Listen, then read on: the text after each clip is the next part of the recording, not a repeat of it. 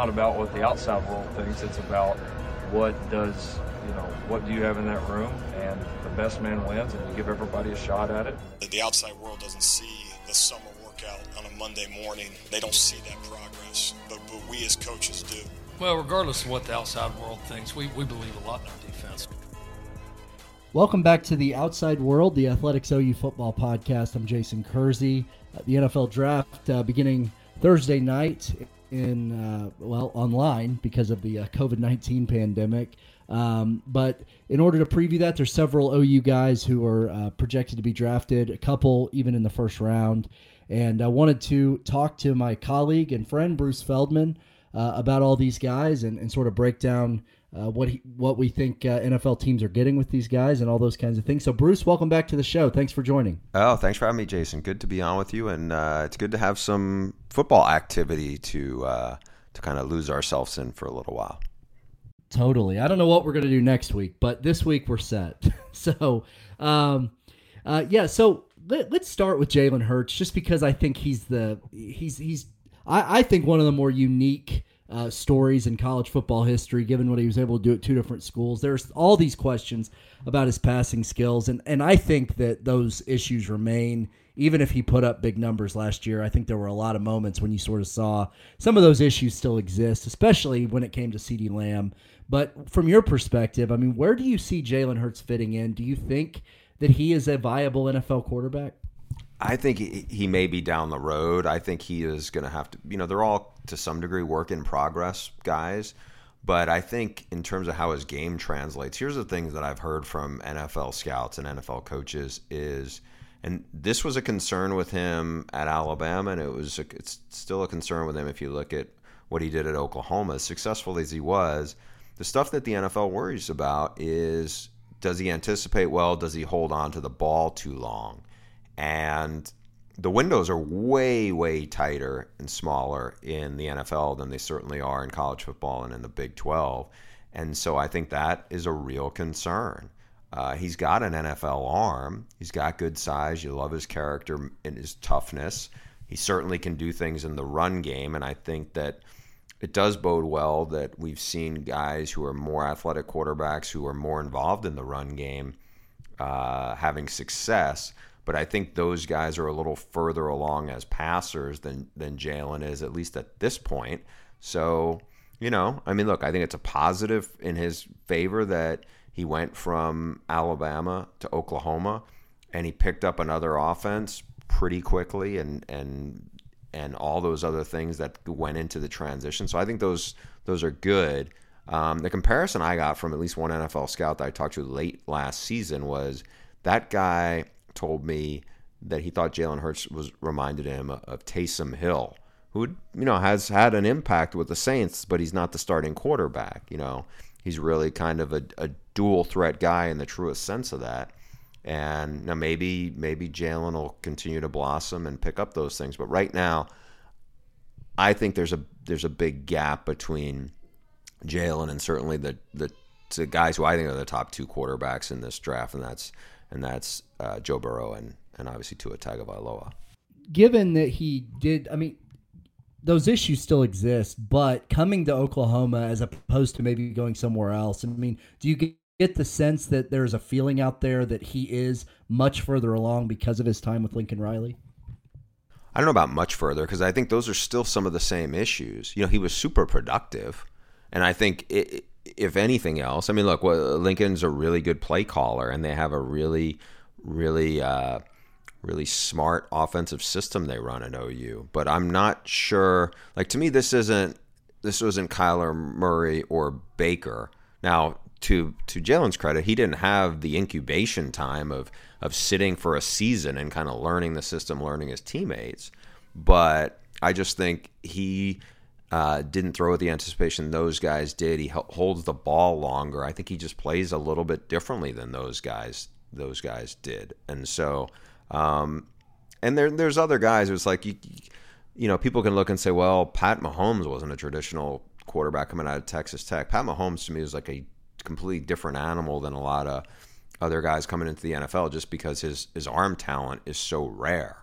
Uh, Jalen's got a good arm, but it's not like I don't think relative. It's, it's you know I don't even think people would put it in the class of, of certainly what Justin Herbert has or some of these other guys who are there um, in this draft. But I think it's going to be really fascinating to see who takes them and not only what do they try to you know how he can help them right away, but where they envision him in a couple of years and if he can get there.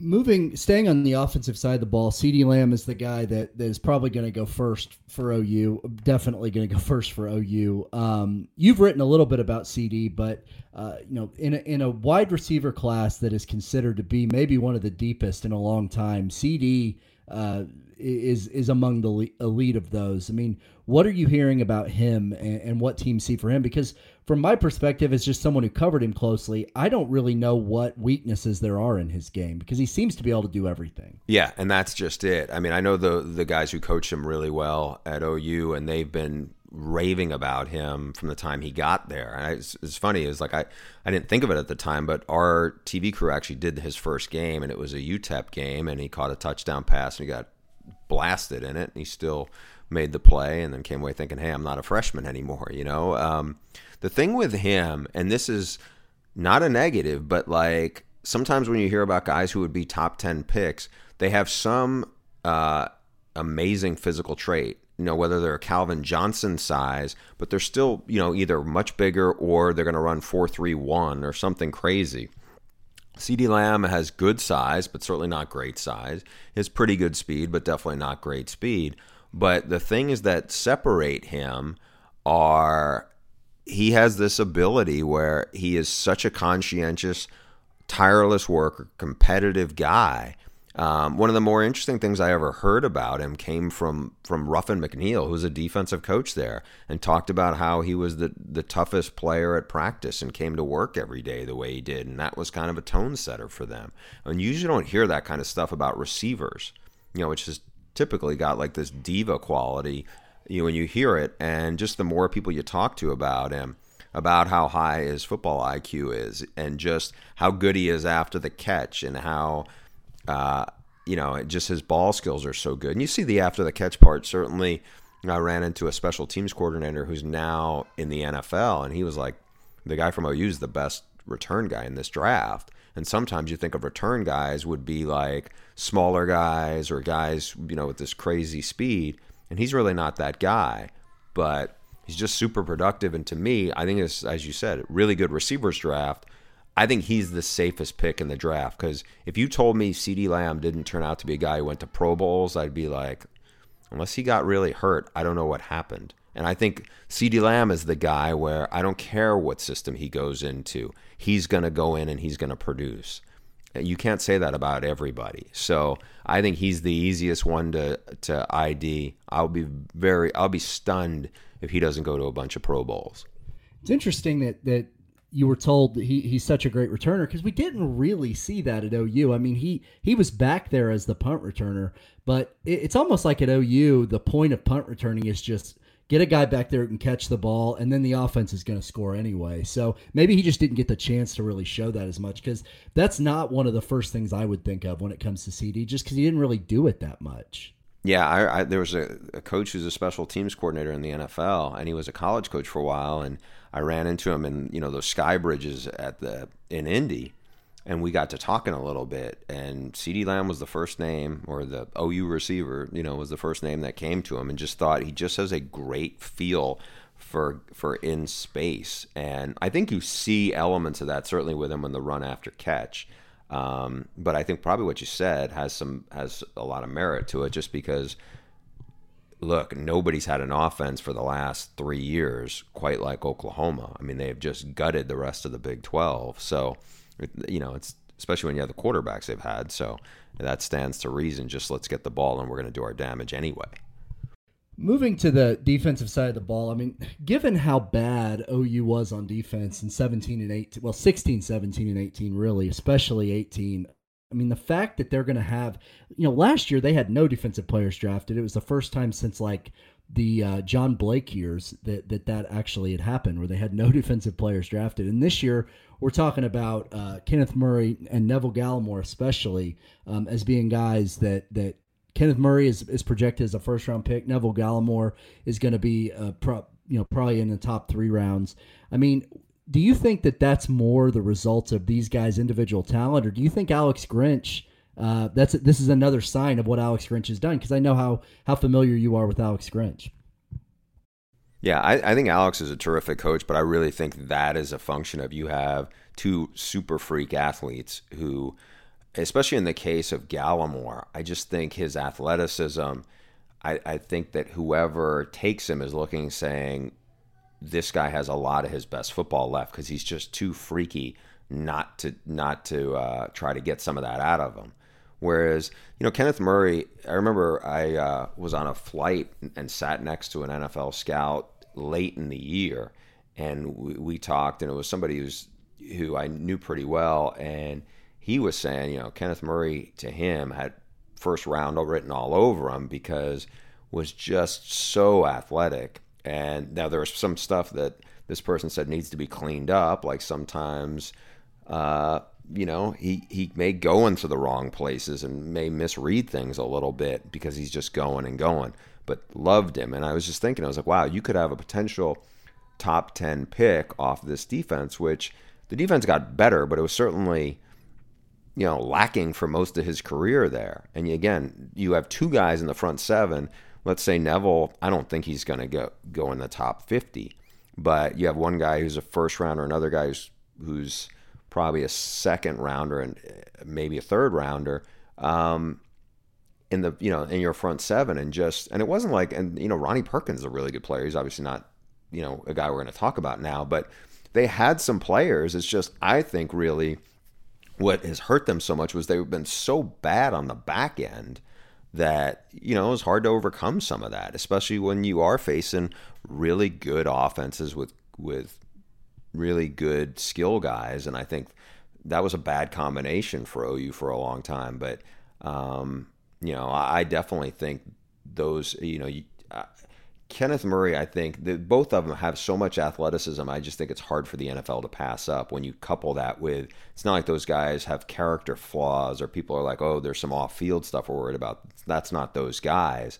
So you take that athleticism with with people you feel like, all right, these are guys who are coachable and good citizens, they're going to roll the dice with those guys. Yeah, that's the thing about Kenneth Murray that to me is so fascinating. This is a guy who has looked like a Greek god since he was 18 years old. I mean, he's always looked the part of star linebacker.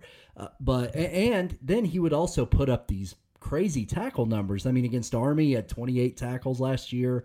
Uh, he's been the team's leading tackler, all those kinds of things. And he's a model citizen, like you said. I mean, this guy you know, drove past someone he saw struggling and gave him CPR and saved their life with no fanfare. I mean, he's almost too good to be true in terms of the way that he is as a guy. And then you look at the numbers, but there was always just this thing that, you know, I think if you ask any of us who cover OU full time, it's like, really? This guy's a first round pick? And last year he was better, but I'm even still having a little bit of a hard time, even now, wrapping my head around Kenneth Murray first round draft pick. And I don't know why that is but you know maybe it's just because I've been around it too much as they were so bad.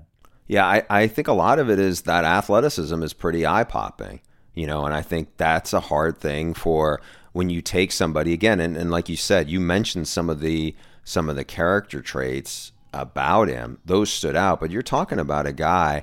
I mean, again, I don't think this is a really good linebacker draft to begin with, but you're talking about a guy who's 6'2", 240 plus, vertical jumped what almost 40 inches you know broad jumps almost 11 feet or whatever it is 10 uh, i guess it's 10 9 i mean that's elite athleticism.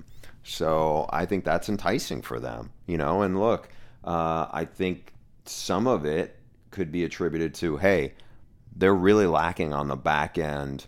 Some of these guys are probably conditioned to trying to do too much. And i think that probably can can be also a factor. And and um, look, it's not like the I, the Big Twelve has had phenomenal defensive players around there. It's not just an Oklahoma thing. I think it's across. It's largely across the board in that league. For sure. Come, you know, coming back to Gallimore for for a moment. Um, you know, you had him. He was number two on your freaks list, right? Last last summer. Yeah, those. I mean, the numbers, I, you know, are, are are insane. He puts up. That that's the thing is, you know, uh, you know, he what what about him makes him such a freak? Would you say? I mean, based on the conversations you have, and I mean, putting him that high is is pretty pretty remarkable. Yeah, I think it's just the explosiveness to have in a guy. Um, you know, I remember early on we would talk about him where it was like, hey, he grew up playing a bunch of different sports in Canada, and I think that caught people's attention. But when you have a guy who's 305 pounds and runs in the four sevens, that's largely unheard of. And from talking to the people I know who, who, you know, the coaches at Oklahoma, he's been a guy who's been in the four sevens. And to be 300, and at one point he was like 20 pounds heavier than that and doing crazy stuff. So I think just that alone, that's going to get you looked at, especially when you played quite a bit of football. You know, I, I remember, um, I think I talked to Creed Humphrey before the season, and they had played uh, Alabama. He had seen Quinnen Williams and going. You know, this is coming out of uh, the draft last year, so it wasn't. You know, it, it wasn't like Quinnen Williams already played for the Jets, but Quinnen Williams was he was the man. I mean, he just dominated the SEC in 2018, and so I asked him about about Neville. You know, because certainly. Neville, the, Quinnen Williams tested great at the combine too, but he had the film to show for it from what he did in the SEC last year. Whereas Neville, um, and he, ta- you know, Creed talked about just his first step explosiveness, and said it reminded him of of Quinnen Williams, which was high praise because I think if you had asked a lot of people, um, he certainly didn't have the production there. Now he wasn't surrounded by the players that Alabama had either, but I, I think there's a it's hard to say boom or bust on a guy when he's probably going to be a you know a third round pick, but I'm very interested to see what he becomes in the NFL because there are some guys whose numbers, measurables are so eye popping, and yet for whatever reason, whether they're not that instinctive or they just have a hard time finding the football. I mean, sometimes you can be really explosive without and still be a little stiff and maybe don't have great change of direction. I mean, there's a lot of components that go into uh, the production part of it, and we'll see if that can get you know they can tap more out of him than probably has been uh, has been gotten. I mean, he certainly was a good p- football player. It's just you know some of that some of those numbers indicate he should be a dominant guy, and that didn't feel like it was the case in in Norman. Yeah, I think that's similar to how I felt about him it, when he signed with OU. You know, a top hundred recruit and all the measurables. I I sort of expected him. I I guess the sense has been that he may be underachieved throughout most of his OU career. I don't know how fair that is because, like you said, there were there were major problems on the back end uh, as well. But um, Bruce, before before we let you go, is there anybody else uh, OU? I mean, we've talked kind of about the big four guys, but is there anybody else you're sort of intrigued to see how they translate to the NFL? I think Parnell Motley is a guy people are sort of interested in, but I'm wondering if there are any other guys that that are intriguing to you about OU that may not be top tier draft guys? You know, those really Gallimore is the most interesting one to me uh, because of what, what, we talked about before. Beyond that, I'm not sure there's anyone that really, you know, not to that degree. You know, I think you're talking about guys who might be free agents. Like, oh, I could see some of these guys sticking around because they played good football in college at a high level. But just in terms of the ones where I'm like, okay, this is a guy who's been on my radar for, for two plus years. What's it going to look like in the NFL? He should be a factor, and that's that's the part where I don't think, you know, just uh, looking at at Motley, where okay, he's seen really good receivers every day since he's been there. You know, at practice, he's seen really good quarterbacks every day since he's been there. Um, could he be undervalued because uh, because of that? Um, you know, they had a, a, couple of different position coaches, different things. I mean, it wouldn't it wouldn't all surprise me if he was a guy who stayed around the NFL for seven, eight years either. Um, but again, you come back and look and go, man, there could be a handful of NFL players who play a long time off of defenses that were really bad statistically. Uh, that might be the case. Yeah, it's been that's kind of been the case with OU for a long time. I feel like. I mean, they haven't had a first round defensive draft pick since Gerald McCoy, so that's been ten years. Um, but they have had all these guys. Tony Jefferson wasn't drafted, has gone on to a really nice career. Uh, Stacy McGee barely played at OU and ended up getting drafted. So there are those guys uh, out there that that it's sort of interesting to see how they tr- translate. But uh, Bruce, last thing, I just got to ask how you're doing right now. We're all sort of, uh, you know, stuck in our homes. I'm wondering how things are going for you. They're doing all right, thanks. I mean, you know, our kids are are handling it well. They're younger, so it's not like they're missing too much with school. But that's you know, you're just kind of juggling. I mean, a lot of stuff, which I think you know, trying to be smart about what you're, you know, how you're handling this. But I just think, you know, for a lot of folks, you're, you, you know, your kids are home all the time, and that's your big priority. And then you're trying to juggle work, and it's like, you know, you forgetting what day it is. You know, is this a Saturday? Is this a Tuesday? It all kind of feels the same you know, and um, so it's one of those things where it's just you're just trying to be smart about it. I mean, I'll be perfectly honest, Jason. I'm not one who's I've you know kind of learned I'm not going to watch the news on TV because I just don't think right now it's helping my my uh, you know helping my day along to to kind of dig into that. It's like the better I you know focus on the kids and focus on on my work, probably the the the more productive I am, and and I think that's helped you know, to be honest. You know, it's just like one of those things. I mean, I think I feel like it, it, one thing to keep in mind is we are all in this together because I think sometimes if you if you you know watch the news or read too much or look on social media, you can feel like we're not all in this together kind of thing and that that doesn't feel good. That doesn't help. I don't think. No doubt, no doubt about it. Well, Bruce, hey, thank you so much. I know you're busy today. Thanks so much for uh, for hopping on uh, back on the outside world with us. Really, really appreciate your time, and hope to talk to you again soon. Sounds good. Take care, Jason. Thanks. And thanks to all of you for listening, as always, uh, to the outside world. Uh, you can get a 90 day free subscription at the Athletic right now. Uh, hopefully, that that can help you uh, during your time of social distancing. We're continuing to put out content we're really proud of, especially uh, this weekend with the NFL draft coming up. Thanks again for listening, and we'll be back uh, soon.